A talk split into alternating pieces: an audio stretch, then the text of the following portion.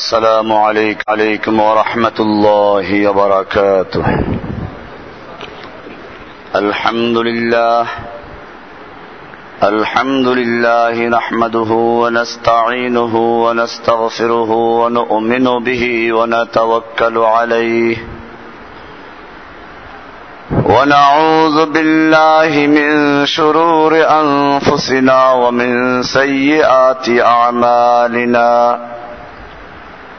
من يهده الله فلا مضل له ومن يضلله فلا هادي له.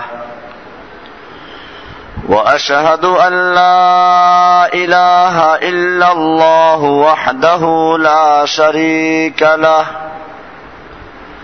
وأشهد أن محمدا عبده ورسوله. صلى الله تعالى عليه وعلى اله واصحابه اجمعين اما بعد فاعوذ بالله من الشيطان الرجيم. بسم الله الرحمن الرحيم.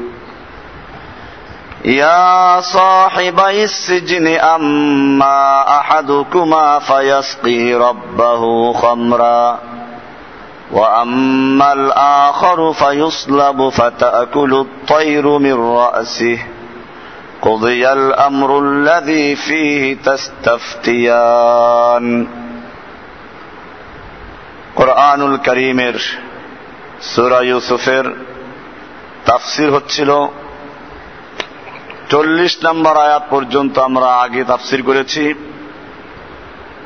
এর আগের আলোচনায় বলা হয়েছিল যে ইউসুফ আলাইহ সালাতামকে দুই ব্যক্তি স্বপ্নের ব্যাখ্যা জিজ্ঞেস করেছিল। ইউসুফ আলাইহ সালাতাম এইটাকে একটা সুযোগ মনে করলেন। একজন দায়ী যারা সত্যিকার অর্থে আল্লাহর দিকে মানুষকে আহ্বান করবে, তারা যে কোনো সুযোগে আল্লাহর দিকে আহ্বান দেওয়ার জন্য উদ্গ্রীব থাকবে। আগের আলোচনায় সেটাই বোঝা গিয়েছিল, ইউসুফ আলাইহ সালাম যখন ওই দুটো লোকের স্বপ্নের ব্যাখ্যার জন্য তার কাছে এলো, তিনি বললেন আমি তোমাদের স্বপ্নের ব্যাখ্যা দিব ঠিক। এমনকি কথাও বললেন যে তোমাদের সামনে যে খাবার দেওয়া হবে, সেই খাবার আসার আগে আমি বলে দিব খাবার কি আসবে। কিন্তু এই খবর দেওয়ার উৎস কোথায়? এই সূত্র ধরে তিনি দাওয়াত পেশ করা শুরু করলেন। এর আগে তিনি দাওয়াত দেওয়ার কথা এই সুরায় উল্লেখ করা হয়নি। দ্বিতীয় নাম্বার বিষয় হচ্ছে এই। দাওয়াত দিতে গিয়ে তিনি বলেছিলেন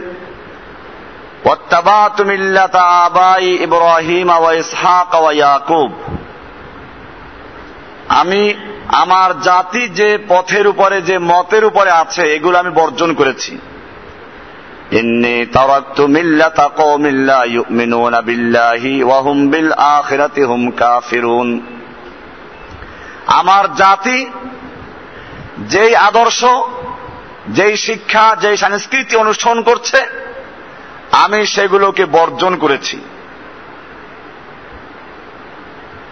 তাহলে তুমি কি নতুন কোন ধর্ম প্রচার করছো আমাদের সমাজের বক্তারা মনে করে আজকে এমন একটা ওয়াজ করব যে ওয়াজ কেউ কোনোদিন করে নাই, নতুন ওয়াজ করব। নতুন ওয়াজ তুমি থেকে করবে? নিজের বাড়ির থেকে তৈরি করে। এই নতুন ওয়াজ করতে গিয়ে নতুন নতুন গল্পের জন্ম হয়। ইউসুফ আলাইসালাম কি বললেন শুনুন।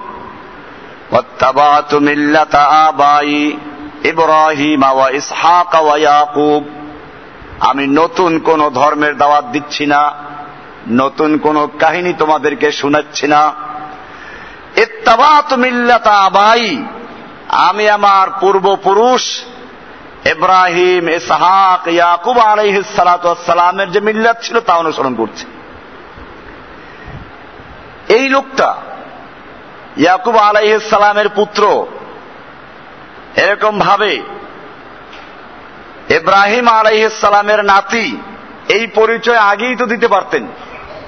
যখন তাকে ইউসুফকে, যখন কুয়ার ভিতরে নিক্ষেপ করা হলো, ব্যবসায়ীরা তুলে আনলো, বলতে পারতেন, আমি ইয়াকুবের পুত্র। এরপরে যখন মিশরে নিয়ে বিক্রি করা হলো, তখনও তিনি পরিচয় দেন নাই। এমনকি জেলখানায় যখন তাকে অপবাদ দিয়ে ঢুকানো হচ্ছে, তখনও তিনি পরিচয় দেন নাই।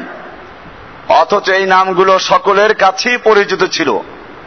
এবং এই কথা থেকেও বোঝা যায় তিনি যখন বললেন, আমি আমার পূর্বপুরুষ ইব্রাহিম এসাহাক ও ইয়াকুবের মিল্লাতকে অনুসরণ করেছি, তাতে বোঝা যায় যে এদেরকে ওরা চিনত।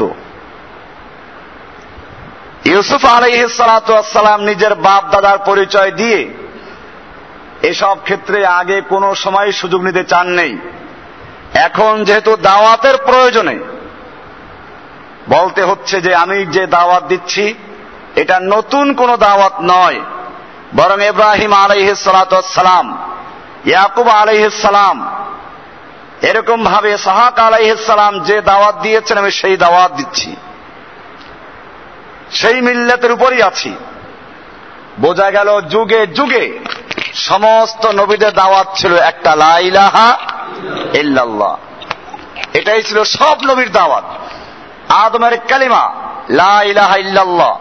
মুসার কালিমা লা ইলাহা ইল্লাল্লাহ ঈসার কালিমা লা ইলাহা ইল্লাল্লাহ ইব্রাহিমের কালিমা লা ইলাহা ইসমাইলের কালেমা লা ইলাহা ইল্লাল্লাহ ইসহাকের কালেমা লা ইলাহা ইল্লাল্লাহ ইউসুফ আলাইহিস সালামের যে কালেমা সে দিল কি লা ইলাহা এটাই ছিল সব নবীদের দাওয়াত এবং সব নবীদের ধর্ম ছিল একটা, নাম কি ইসলাম? নাম কি? ইহুদি খ্রিস্টান এগুলো কোরআনের বা আল্লাহর কোন কালামের কোন বাণী নয়। এই জন্য কোরআন প্রতিবাদ করেছে। মা কানা ইব্রাহিমু ইয়াহুদি নাসরানিয়ান। ইব্রাহিম আলাইহিসালাম কোন ইহুদি ছিলেন না, কোন নাসরা বা খ্রিস্টান ছিলেন না। বরং কি ছিলেন? ওলাকিন কান হানিফা মুসলিমা। তিনি হানিফ মুসলিম ছিলেন। মুসলিম আবার হানিফ। হানিফ মানে কি? হানিফ মানে হলো যে সমস্ত বাতিলকে ত্যাগ করে তারপরে এক আল্লাহকে গ্রহণ করে। আর যে আল্লাহকেও গ্রহণ করে, আর অন্যকে বাদ দেয় না, তাকে হানিফ মুসলিম বলা হয় না। তাকে মুসলিম বলা যেতে পারে। মুনাফিক মুসলিম, বাহ্যিক মুসলিম, কিন্তু হানিফ মুসলিম বলা হয় যে সমস্ত বাতিলকে উৎখাত করে, লা ইলাহা দিয়ে বর্জন করে, ইল্লাল্লাহ দিয়ে গ্রহণ করে। তাকে বলা হয় কি? ইন্নি ওয়াজ্জাহাতু পড়ি, আমরা ওর মধ্যে আছে। ওয়াজ্জাহাতু ওয়াজহিয়া লিল্লাযী ফাতারাস সামাওয়াতি ওয়াল আরদা। তারপরে কি? হানিফান। একনিষ্ঠ ভাবে হানিফ বলাই হয় মা এলান আন জমি বোতলানে ইলাল হক। সমস্ত বাতিল ইলাহগুলোকে, সমস্ত গায়রুল্লাহকে ত্যাগ করে, বর্জন করে, যে ব্যক্তি এক আল্লাহকে গ্রহণ করে, সেই ব্যক্তির নাম হয় কি? হানিফান, হানিফ মুসলিম। ইব্রাহিম আলাহাম হানিফ মুসলিম ছিলেন। এই জন্য আমাদেরকেও বলা হয়েছে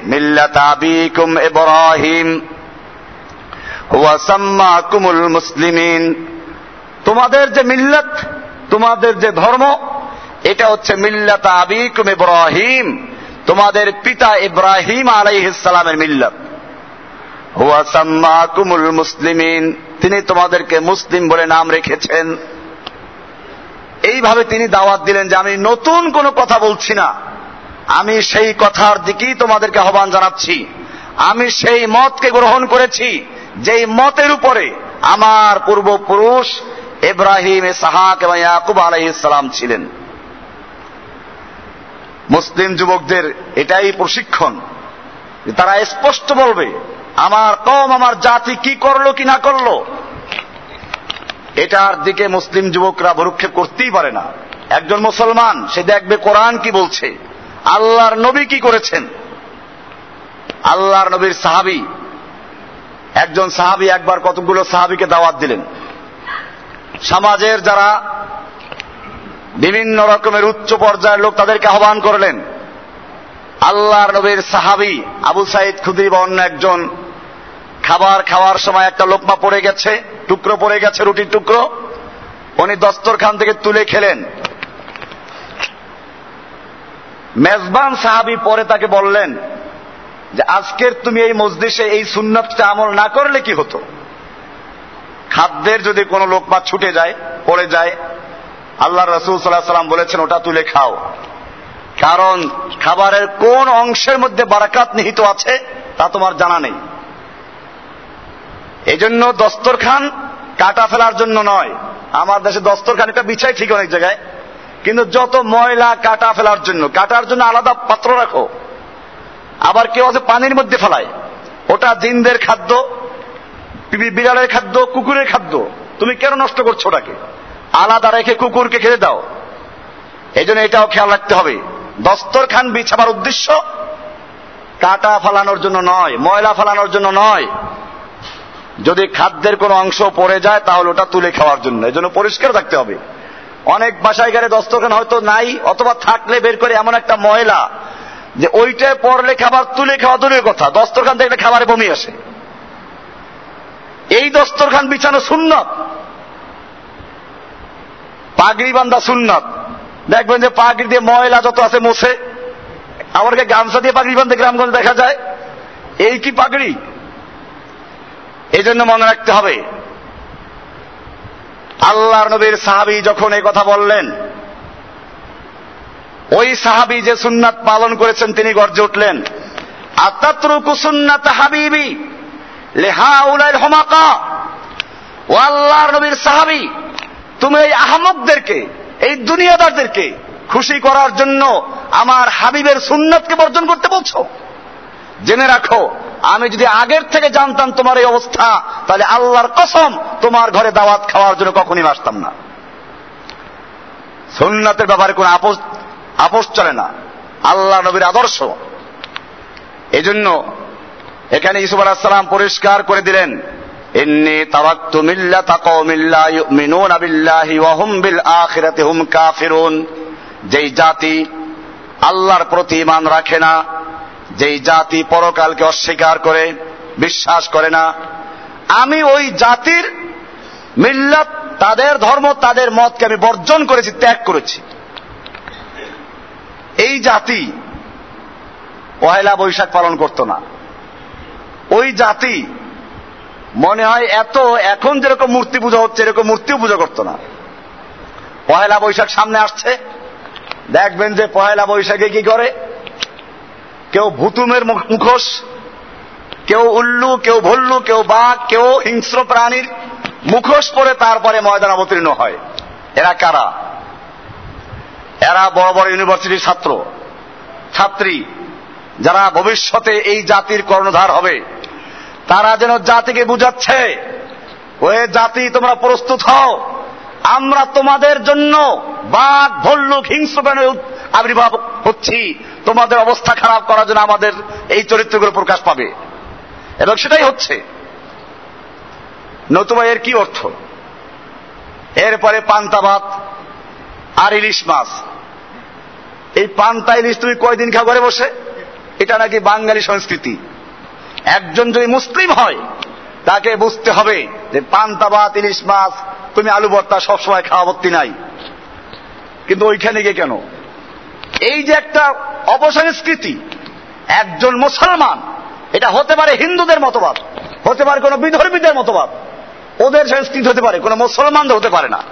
এই জন্য একজন মুসলমানকে ঘৃণা ভরে বর্জন করতে এগুলোকে। এখন মুসলমানরা এগুলো করে, হলুদ শাড়ি পরে তারপরে আরও কি কি করে সাদা শাড়ি, এগুলো পরে তারপরে যায়। এরপর ইলিশ মাছের পান্তাবাদ কার হাতে খায়? মনে হয় যেন বিয়ে করে রেখে দিয়েছে, ওই দিন পান্তাবাদের পাতিল নিয়ে বসবে। এইগুলো হচ্ছে কুসংস্কার। অপসংস্কৃতি, মুসলিম জাতির তাহাজির তামাদ্দুন। এইগুলো ধ্বংস করার জন্য একদল নাস্তিক, মোরতাদ খ্রিস্টানরা মুসলমানদের সমাজ এগুলো ঢুকিয়ে দিয়েছে। এই জন্য আল্লামা ইকবাল যখন এগুলো দেখেছেন তখন বলেছিলেন, অদামে তুমহ নাসারা তো মে হুনুত ইয়ে মুসলমান হে জিনকো দেখ কে শর্মা ইহুদ। তোমরা তো সেই মুসলমান, যেই মুসলমানরা তাদের চেহারা সুরাতে হিন্দু, শিক্ষা সংস্কৃতি খ্রিস্টান, এমন মুসলমান যে মুসলমানদেরকে থেকে ইহুদি পর্যন্ত লজ্জা পায়। এই যে মুসলমান, যখন বাঘের মুখোশ পরে ভল্লুকের মুখোশ পরে যখন ভুতুম পেচার মুখোশ পরে, তখন এদেরকে কেউ মুসলমান দূরে কথা মানুষ বলতে রাজি আছে কেউ? এরা নিজেরাই বলতে চায় আমরা মানুষ না। আমাদের আসল চেহারা এইটা। আর তুমি কি করে মানুষ বলবে এদেরকে? এই জন্য শয়তানও লজ্জা পায় যে আল্লাহ তারা এদেরকে সৃষ্টি করেছিলেন। মানুষ রূপে কোরআনে বলছে না বানি আদম। আমি বানি আদমকে সম্মানিত করেছি। আর এক সুরে বলেছেন, লাকাদ তাকদীম। আমি মানুষকে সবচেয়ে উত্তম গঠন দিয়ে সৃষ্টি করেছি। আর সেই মানুষ বানরের মুখোশ পরে, হনুমানের মুখোশ পরে তারপর ল্যাজ বানায়। সেই মানুষ বাঘের মুখোশ পরে আল্লাহর সৃষ্টিকে পরিবর্তন করে দেয়। যারা এই সব কাজগুলো করে, এগুলো মুসলমান না শয়তান? বরং শয়তানও না এগুলো শয়তানের চেয়েও খারাপ এই জন্য মনে রাখতে পয়লা বৈশাখ আমাদের সামনে আসতেছে। এমনি পয়লা বৈশাখ বিভিন্ন বছর থাকে, মানুষ গণনা করে, করতে পারে। কিন্তু একজন মুসলমানের প্রথম হল ইসলাম। ইসলাম অন্য কোন ধর্মের মতো নয়। ইসলামের নিজস্ব সংস্কৃতি আছে। ইসলামের নিজস্ব তাহাজিদ তাবাদ্দুন আছে। মুসলমান সেগুলো কি পালন করবে? আল্লাহর নবী যখন মদিনায় গিয়ে দেখলেন লোকেরা দুই বছরে দুইবার জড়ো হয়, আনন্দ ফুর্তি করে আল্লাহ রসুল সাল্লাহ জিজ্ঞেস করলেন, এই দুটো দিন কিসের? ওরা বলল, আমরা জাহিলি যুগ থেকে এই দুটো দিনে একাত্র হয়ে আনন্দ ফুর্তি করি, আমাদের খুশির দিন। আল্লাহ রসুল সাল্লাম বললেন, কদ আবদালাকুমুল্লাহ বিয়মাইন আল্লাহ তারা তোমাদের ওই জাহিলি যুগের দুটো দিন তোমার আনন্দ ফুর্তি করতে সেগুলো পরিবর্তন করে দিয়েছেন। আল্লাহ তারা তোমাদেরকে ওই জাহিলি যুগের আনন্দ ফুর্তির দিনগুলো বাদ দিয়ে দুটো ফুর্তি আনন্দ করার জন্য দিন ঘোষণা করেছেন, তা হচ্ছে ঈদ উল ফিতর ঈদ উল আজহা দুইটা ঈদ ঈদ উল ফিতর ঈদ উল আজহা এই দুইটা দিন তোমাদের জন্য ইসলাম নির্ধারণ করে দিয়েছে। কাজে জাহেলের যুগের প্রথাকে ইসলাম প্রত্যাখ্যান করল, বর্জন করল। আজকে নতুন করে আবার এই পহেলা বৈশাখের নামে আমাদের জাতি সেই আবার জাহিলি সংস্কৃতিকে, জাহিলি যুগের সেই উল্লু ভল্লু, জাহিলি যুগের সেই ইঁদুর বাদর, এই সব সংস্কৃতি আবার চালু করার চক্রান্ত করছে। ইব্রাহিম আলাই ইসুফ আলাইসালাম তাই বললেন, ইন্নি তারাক্তু মিল্লাতা কওমিন লা ইউমিনুনা বিল্লাহি ওয়ালা বিল আখির। অহুম বিল আখিরাতি হুম কাফিরুন। আমি ওই সমস্ত লোকদের দিন, মিল্লাত, তাদের শিক্ষা, সংস্কৃতি, তাদের তাহাজিব, তামাদ্দুন, এই সবগুলোকে বর্জন করেছে। এই জন্য মনে রাখতে হবে, আজকে যারা জাতির সামনে রাক্ষস, খক্ষস, বাঘ, ভল্লুক, এই সমস্তের মুখোশ পরে যারা জাতিকে বুঝাচ্ছে, তোমরা সাবধান হও। আমরা তোমাদের সর্বনাশ করার জন্য, তোমাদের সর্বনাশ করার জন্য তোমাদের তাহাজিব তামাদ্দুন, তোমাদের দিন ধর্ম, এই সবগুলোকে শেষ করার জন্য রাক্ষস, খক্ষস আর উল্লু ভল্লু, বাঘ ভল্লুকের চরিত্র নিয়ে অগমন করছি। এই সমস্ত লোকদের থেকে আমাদের সাবধান থাকতে হবে কিনা ইনশাআল্লাহ? খেয়াল রাখতে হবে। ইব্রাহ ইসু আলাইসলামের কাহিনী আমি বয়ান করছিলাম, সেখানে আছে বিষয়গুলো।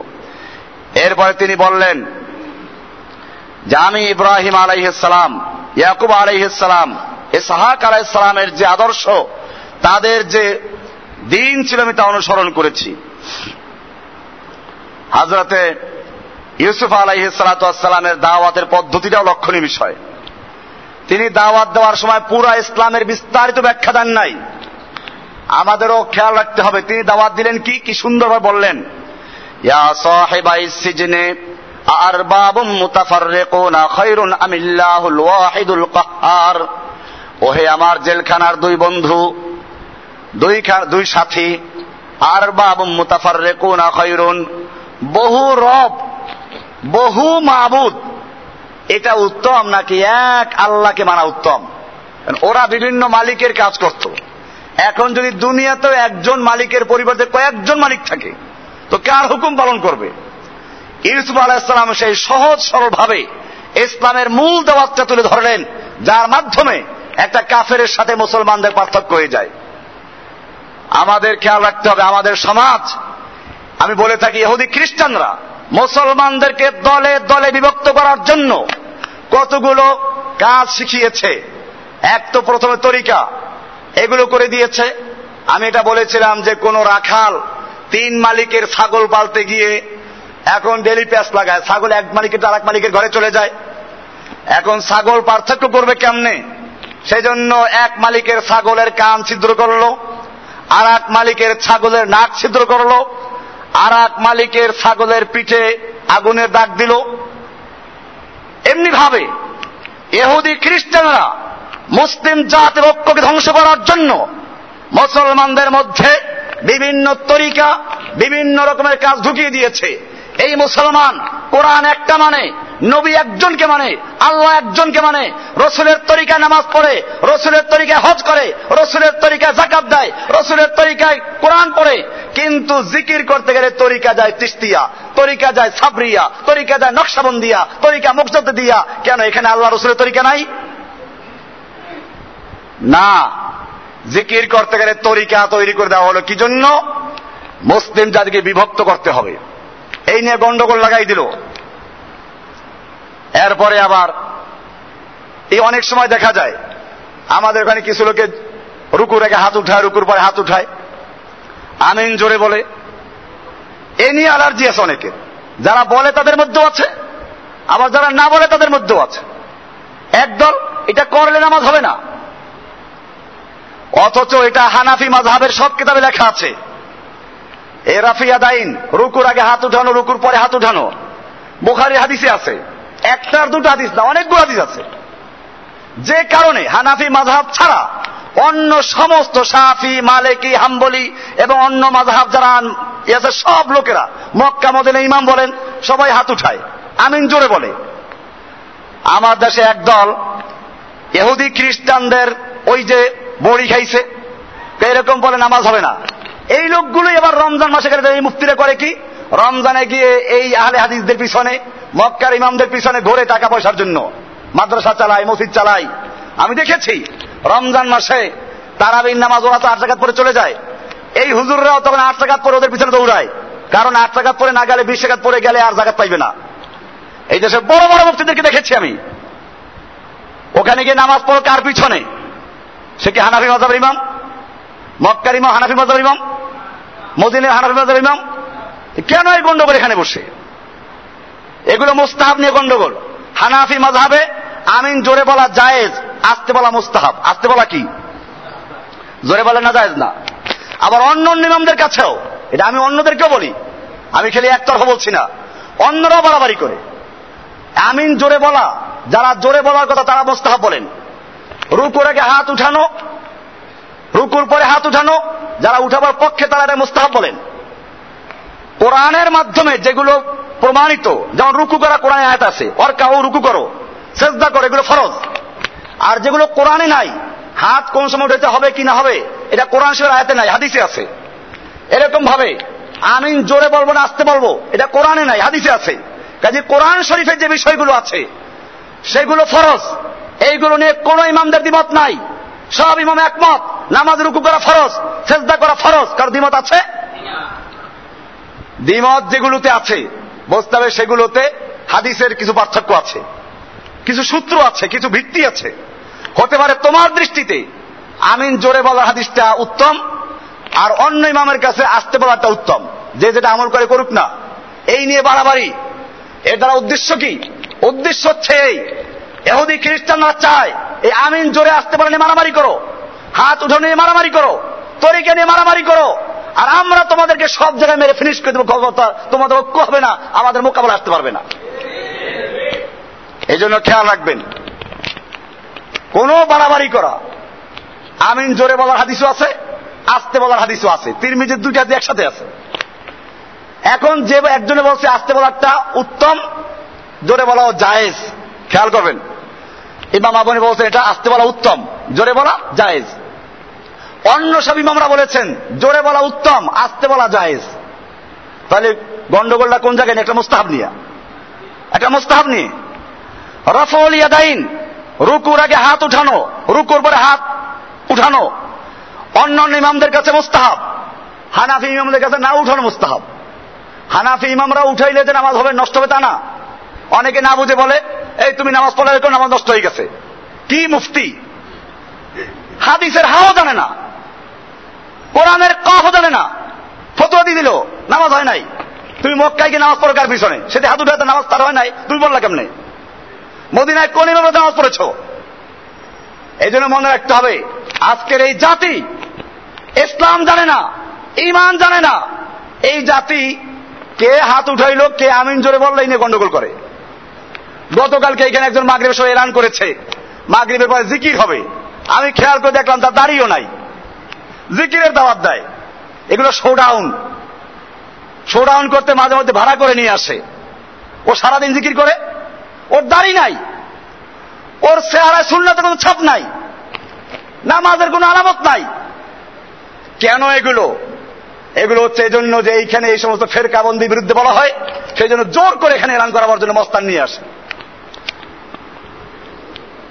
আমাদের আজকে মনে রাখতে হবে, ইউসুফ আলাহ ইসলামের কাহিনী কোরআনে আছে, এটা বলার উদ্দেশ্য আছে। ইউসুফ আলাহ ইসলাম পরিষ্কার বলে দিয়েছেন, ইন্নি তারক্ত মিল্লাতা কওমিল্লা ইউমিনুনা বিল্লাহি ওয়া হুম বিল আখিরাতিহিম কাফিরুন।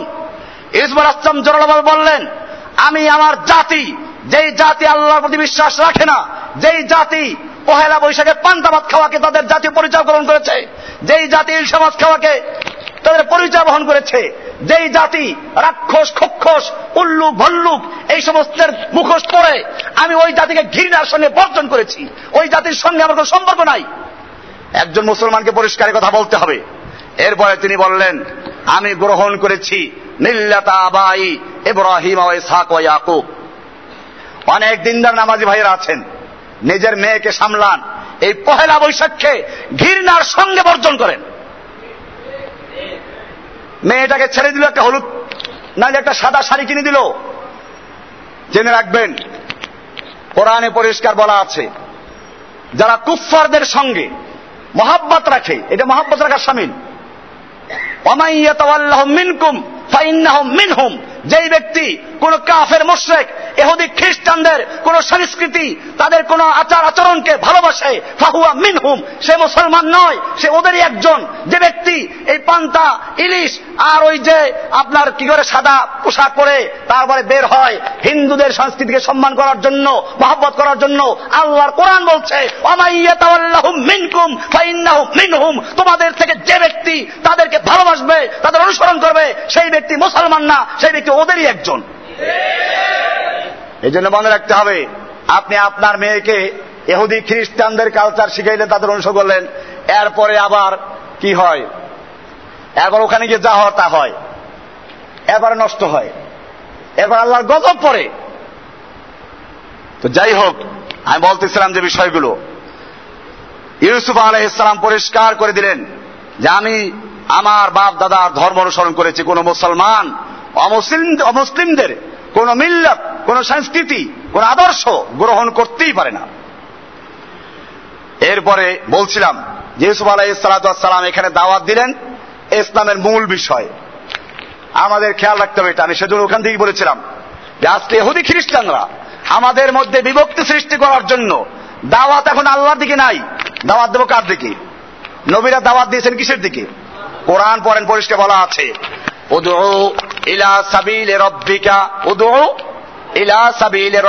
তুমি তোমার রবের রাস্তায় ডাকো মানুষকে। বলুন, এটা আমার রাস্তা আদু ইলাল্লাহি, আমি মানুষকে ডাকি কার দিকে? না কোন তরিকার দিকে? কোন দরগার দিকে? কোন দরবারের দিকে? কোন পীরের দিকে? আহ্বান হবে কার দিকে? আল্লাহর দিকে আহ্বান হবে, এক আল্লাহর দিকে আহ্বান হবে। এছাড়া আর কোন আহ্বান নাই। ইউসুফ আলাহাম সেটা পরিষ্কার করে দিলেন। এটাই তাও হেইদের দাওয়াত। এটাই প্রথম দাওয়াত। প্রথম দাওয়াত এই নয় কে হাত উঠাইলো, কে উঠাইলো না। প্রথম দাওয়াত এটা নয় কে আমিন জোরে বলল, কে আসতে বলল। এগুলো মুসলমানদের মধ্যে বিভক্তির সৃষ্টি করা। আমি পরিষ্কার বলে দেই, এই সমস্ত অ্যালার্জি যদি এই মসজিদে কারও থাকে মুসল্লিদের মধ্যে তারকে আমি মেহরবানি করে বলব? আমাদের এই মসজিদে সব একাত্র হয়ে চলছি। এবং আমাদের একটা প্রয়াস আছে। সারা বাংলাদেশ নয়, সারা দুনিয়াতে যারা বিভিন্ন রকমের এই ছোট ছোট বিষয়গুলো নিয়ে গন্ডগোল করে, আমরা তাদের মধ্যে ঐক্যের সৃষ্টি করার একটা চেষ্টা চালাচ্ছি। আমি মক্কাতে গিয়েও মক্কা থেকেও যারা আমার সঙ্গে হজে ছিল ওলামা একরামদের সমাবেশে দুই ঘণ্টা বক্তব্য রেখেছি। সমস্ত আরব ওলামাদের সামনে, দায়ীদের সামনে, আমি সেখানে তাদের বোঝাবার চেষ্টা করেছি। তোমাদের দাওয়াত যেন শুধুমাত্র রফল ইদানের মধ্যে সীমাবদ্ধ না থাকে তোমাদের দাওয়াত যেন আমিন জোরে বলার মধ্যে সীমাবদ্ধ না থাকে। তোমাদের দাওয়াত থাকবে মানুষকে লাইল হাত দিকে আহ্বান করা, মানুষকে সেরেকের বিরুদ্ধে সাবধান করা বেদাহাতের থেকে সাবধান করা। এটাই আমাদের মূল দাওয়াত। এই দাওয়াতে আমাদের এখান থেকে চলছে। সারা বাংলাদেশ আমি দিচ্ছি, ঘরে দিচ্ছি, বাইরে দিচ্ছি এবং সারা দুনিয়াতে যেখানে যায় সেখানে দাওয়াত হচ্ছে। এই দাওয়াতের সঙ্গে যারা একমত, শুধুমাত্র আমি তাদের কি ভাই বলে বিশ্বাস করি? মনে রাখবেন, গন্ডগোল করা আমি পছন্দ করি না। এক আল্লাহর দিকে আহ্বান করব।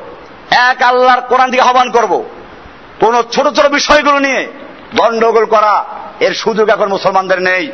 মুসলমানদের সময় এসেছে তাও হেদের দাওয়াত দেওয়া। মুসলমানদের সময় এসেছে মুসলমানদের সবচেয়ে বড় জিনিস।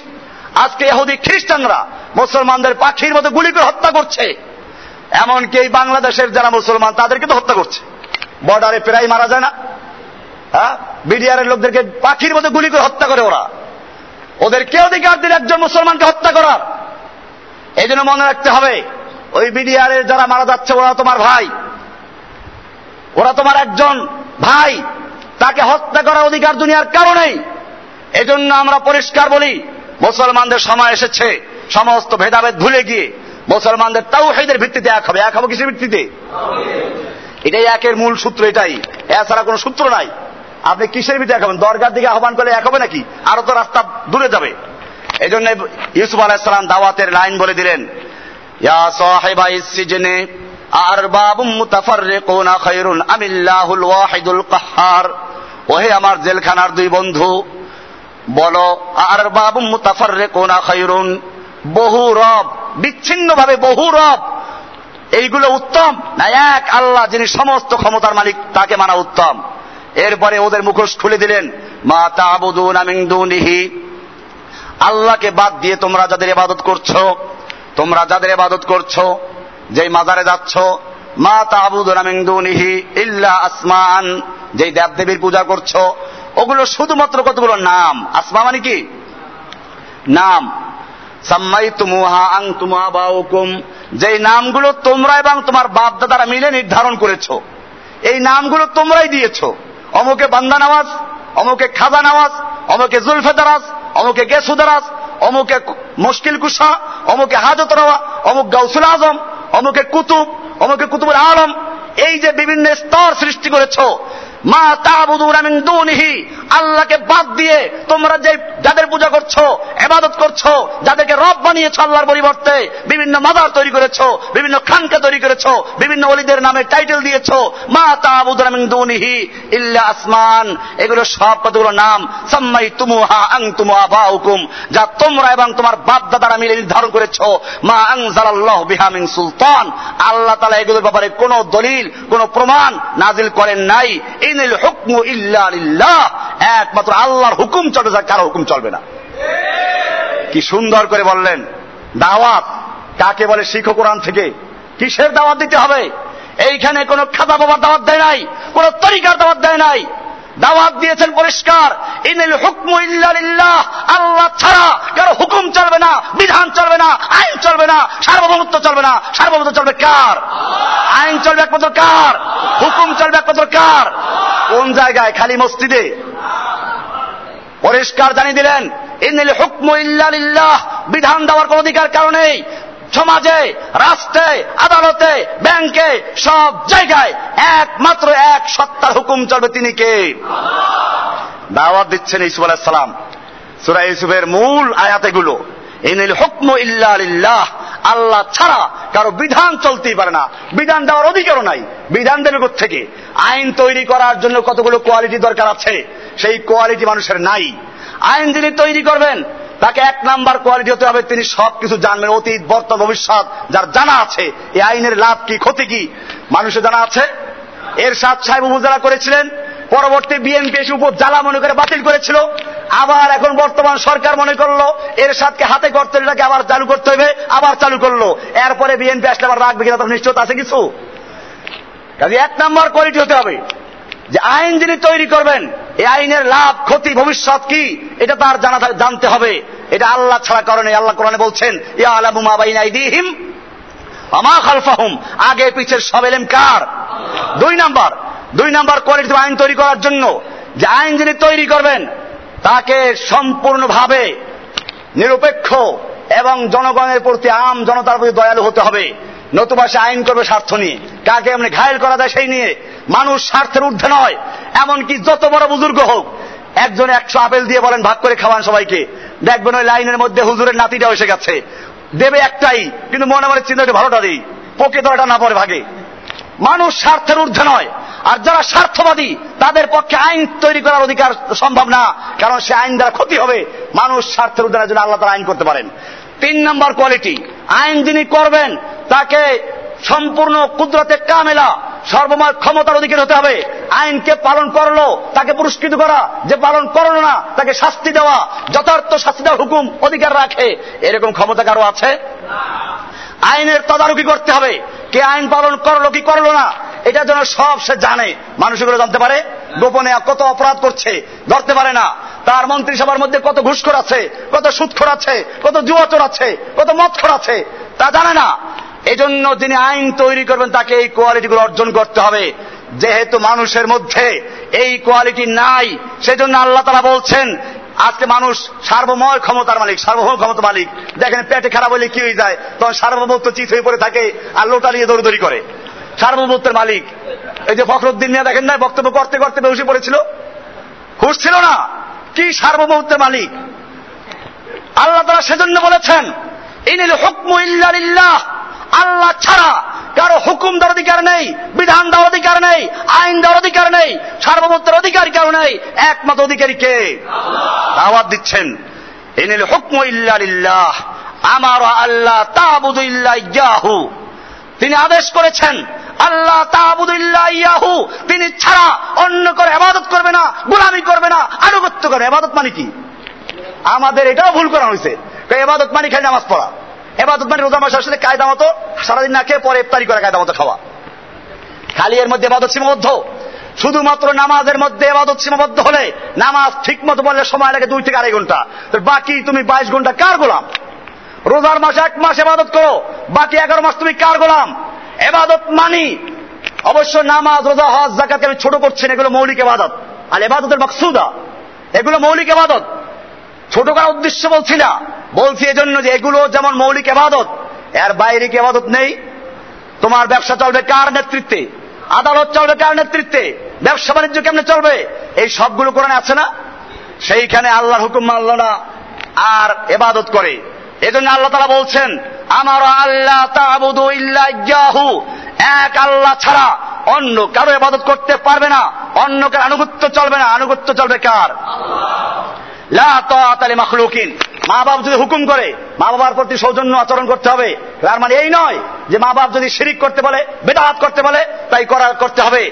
এটা বলা হয় না, কোরআন বলা আছে। ওলা তুদের হুমা ফাইন যা হাদাকা যে তারা তোমাকে চাপ সৃষ্টি করে, চেষ্টা করে তোমাকে যে শিরিক করতে আল্লাহ হুকুম অমান্য করতে, ফলা তুতের হুমা খবরদার সেই মা বাবার হুকুম পালন করতে পারবে না, আনুগত্য করা যাবে না। অসাহেব হুমা ফি দুনিয়া মারুফা, তবে দুনিয়ায় সদাচরণ করো, ভালো ব্যবহার করো, কিন্তু আল্লাহর হুকুমের বিরুদ্ধে কোন মা বাবা হোক না কেন, কোন পীর হোক না কেন, পীরদের কিতাব লেখা আছে, আল্লাহ আকবার। লেখা আছে পরিষ্কার। যদি পীর যদি কোনো হুকুম করে, আর তা বাহ্যিকভাবে শরিয়াতের বিরুদ্ধে হয় তাহলেও মানতে হবে কারণ পীরে গোপন জানি কি জানে। পরিষ্কার মধ্যে লেখা আছে। ভালো ভালো পীরদের মধ্যে লেখা আছে। আল্লাহ তারা বলছেন আল্লাহর নাফরমানি করে, আল্লাহর অবাধ্য করে, আল্লাহর হুকুম অমান্য করে কোন মাখলুকের আনুগত্য করা যাবে না। চাই পীর হোক চাই খাদা বাবা হোক, গাদা বাবা হোক, মা বাবা হোক, দুনিয়ার যে কোনো শাসক হোক, আল্লাহর হুকুমের বিরুদ্ধে কারও হুকুম মানা যাবে? পরিষ্কার বলেছেন, আমার আল্লাহ তাবুদু ইল্লা ডাইরেক্ট কোরআন থেকে বলতেছি আমি। আমার আল্লাহ তাবুদু ইল্লা ইয়াহু। এরপরে বলছেন দালিকা দিনুল কাইয়িম এটাই হচ্ছে প্রতিষ্ঠিত দিন। এটাই দিন, এর নাম ধর্মের নাম ইসলাম। এইটা পালন করতে পারে মুসলিম, এ ছাড়া মুসলিম না। এরপরে বলছেন ওয়ালা কিন্না আকসারান নাস লা ইয়ালামুন। বেশিরভাগ লোকেরা এগুলো বুঝে না। এর উপর আমি আলোচনা করলাম না। এরপরে স্বপ্নের ব্যাখ্যা দিচ্ছেন। এবারে ব্যাখ্যা শুরু হলো। দাওয়াত শেষ। মূল দাওয়াত। এদের আমি দায়ী ভাইদেরকে বলছি, আপনার এই মূল দাওয়াতটা সারা বাংলাদেশ সরিয়ে দেন। সারা বাংলাদেশে মানুষকে এই দাওয়াতটা খালি বলছেন আজকে যেটা চলল ইউসুফের চল্লিশ একচল্লিশ নম্বর আয়াতে তাফসিরটা খালি শুনেই দেন উনচল্লিশ, চল্লিশ আটত্রিশ, সাতত্রিশ থেকে, সাতত্রিশ, আটত্রিশ, উনচল্লিশ, চল্লিশ, এই আয়াতগুলো পৌঁছে দেয় মানুষের কাছে। এটাই আসল দাওয়াত। এটার মধ্যেই একজন মমিনের কাফের পার্থক্য। এটার মধ্যেই একজন মুসলমানের মধ্যে আর একটা অমুসলিমদের মধ্যে পার্থক্য হয়ে যায়। এটাই মূল দাওয়াত। আগে কেবল খুচরা জিনিস নিয়ে গণ্ডগোল করে ইসলামের মধ্যে বিভক্তির সৃষ্টি করা, এটা কুফফাদের একটা চক্রান্ত। আমাদের লোকেরা বাস্তবায়ন করছে, এছাড়া বেশি কিছু বুঝব না। দাওয়াত দেওয়ার পরে এবারে ব্যাখ্যা দিচ্ছেন, ইয়া সিজনে, ওহে আমার জেলখানার দুই সাথী, স্বপ্ন দেখেছিল, একজনে রুটি নিয়ে যাচ্ছে মাথায় করে, কাক বা পাখি তার মাথার থেকে রুটি ঠুকরিয়ে ঠুকরে নিয়ে যাচ্ছে। আর একজনের স্বপ্ন দেখেছিল, সে আঙ্গুর চিপড়ে রস বের করে বাদশাকে পান করাচ্ছে। আসলে মূলত বলেছিলাম, এই দুইজন লোক যারা স্বপ্ন দেখেছে, এদেরকে জেলে দেওয়া হয়েছিল যেহেতু বাদশার খাবারের মধ্যে বিষ মিশানো হয়েছিল, অথবা কোন একটা মাছি পরা পাওয়া গেছিল। এটা কি পানির মধ্যে ছিল? পানীয় দ্রব্যের মধ্যে ছিল? নাকি খাদ্যের মধ্যে ছিল? এইটা শনাক্ত করার জন্য দুজনকে জেলে দিয়েছিল। এবারে তারা স্বপ্ন দেখল। ইউসুফকে স্বপ্নে ব্যাখ্যা জিজ্ঞেস করেছিল। এবারে ব্যাখ্যা দিচ্ছেন, দাওয়াত দেওয়ার পরে ব্যাখ্যা দিচ্ছেন। ওহে আমার জেলখানার দুই সাথী। আম্মা আহাদু হুকুমা তোমাদের একজন রব্বাহু খামরা, সে তার চাকরি বহল পাবে, তার নির্দোষ সে প্রমাণিত হবে। অর্থাৎ যে ব্যক্তি এই মদ পান করানো বা শরাব পান করানো, পানীয় দ্রব্য তৈরি করার দায়িত্বে ছিল যে ব্যক্তি, সেই ব্যক্তিকে বললেন, আম্মা হাদুকুমা ফাইয়াসকে রব্বাহু খামরা। সে তার মালিককে আগের মতো শরাব পান করাবে, মদ পান করাবে। অর্থাৎ তার নির্দোষ প্রমাণ হবে এবং তার চাকরি বহল থাকবে। সে আগের মতো চাকরি ফিরিয়ে পাবে। ও আম্মাল আকার দ্বিতীয় ব্যক্তি যে স্বপ্নে দেখল সে মাথায় করে রুটি নিয়ে যাচ্ছে এবং পাখি তার থেকে ঠুকরে ঠুকরে রুটি নিচ্ছে। তার সম্পর্কে ব্যাখ্যা দিলেন, তোমার স্বপ্নের ব্যাখ্যা হচ্ছে, ফায়ুসলাবু, তোমাকে শুলি দেওয়া হবে, তাকে শুলিবিদ্ধ করা হবে। ফাতাকুল রুমের রাসিহি, এরপরে পাখি ওইখান থেকে ঠোকরাইয়া ঠোকরাইয়া তার গোস্ত হাড্ডি বাড্ডি খেয়ে ফেলবে। ফাতাকুল রুমের রাসিহি এই স্বপ্নের ব্যাখ্যা দেওয়ার পরে তারা বলল যে আমরা তো একটা কাল্পনিক কাহিনী তৈরি করেছিলাম তোমাকে পরীক্ষা করার জন্য। ইসবুল সাল্লাম বলেন কদিয়াল আমরুল্লাদি ফিহি তাস্তাফতিয়ান, তোমরা যেই ব্যাপারে আমাকে ব্যাখ্যা চেয়েছো, এই ব্যাপারে আল্লাহর পক্ষ থেকে ফয়সালা হয়ে গেছে, এটাই হবে। এবং পরে তাই হলো। এবার ইউসুফ আলাই সালাম যেই ব্যক্তি সম্পর্কে ধারণা পাইলেন যে ওর এখান থেকে কে মুক্তি পাবে সে, এবং বাদশাহ দরবারে তার চাকরি বহাল হবে তাকে বলে দিলেন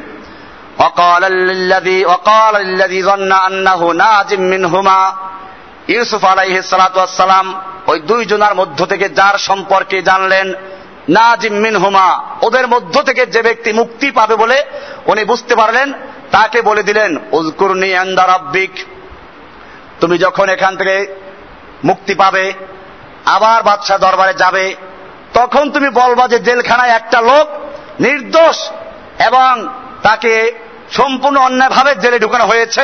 এই কথার ওখানে আলোচনা করবে। কিন্তু এরপরে ওই লোক যখন মুক্তি পেল, বাদশাহ দরবারে গেল, চাকরি ফেরত পেল, তারপরে যে তার সাথে আলোচনা করবে, এটা ভুলে গেছে।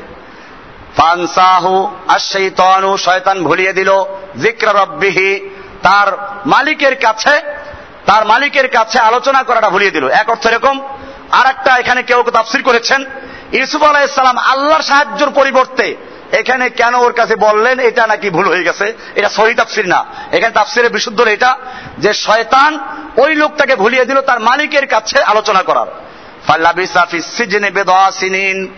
যার ফলে ইউসুফ আলাই ইসলাম বেদহন মানি হলো তিন থেকে নয় পর্যন্ত, প্রায় আট নয় বছর পর্যন্ত জেলে আবদ্ধ ছিলেন। সিজনে, এরপরে সে জেলে অবস্থান করল বেদা সিনিন। প্রায় সাত আট বছর পর্যন্ত জেলখানা থাকলেন। এরপরে সুযোগ আসবে ইসমাল সালাম কীভাবে মুক্তি পাবেন, এরপরে ওই লোক আবার স্মরণ করবে কীভাবে, আগামী যে আলোচনা ইনশাআল্লাহ। একটু আগে আগে আসবেন, আল্লাহ সুবাহান আমাদের সকলকে বিষয়গুলিকে বুঝার এবং আমল করার তৌফিক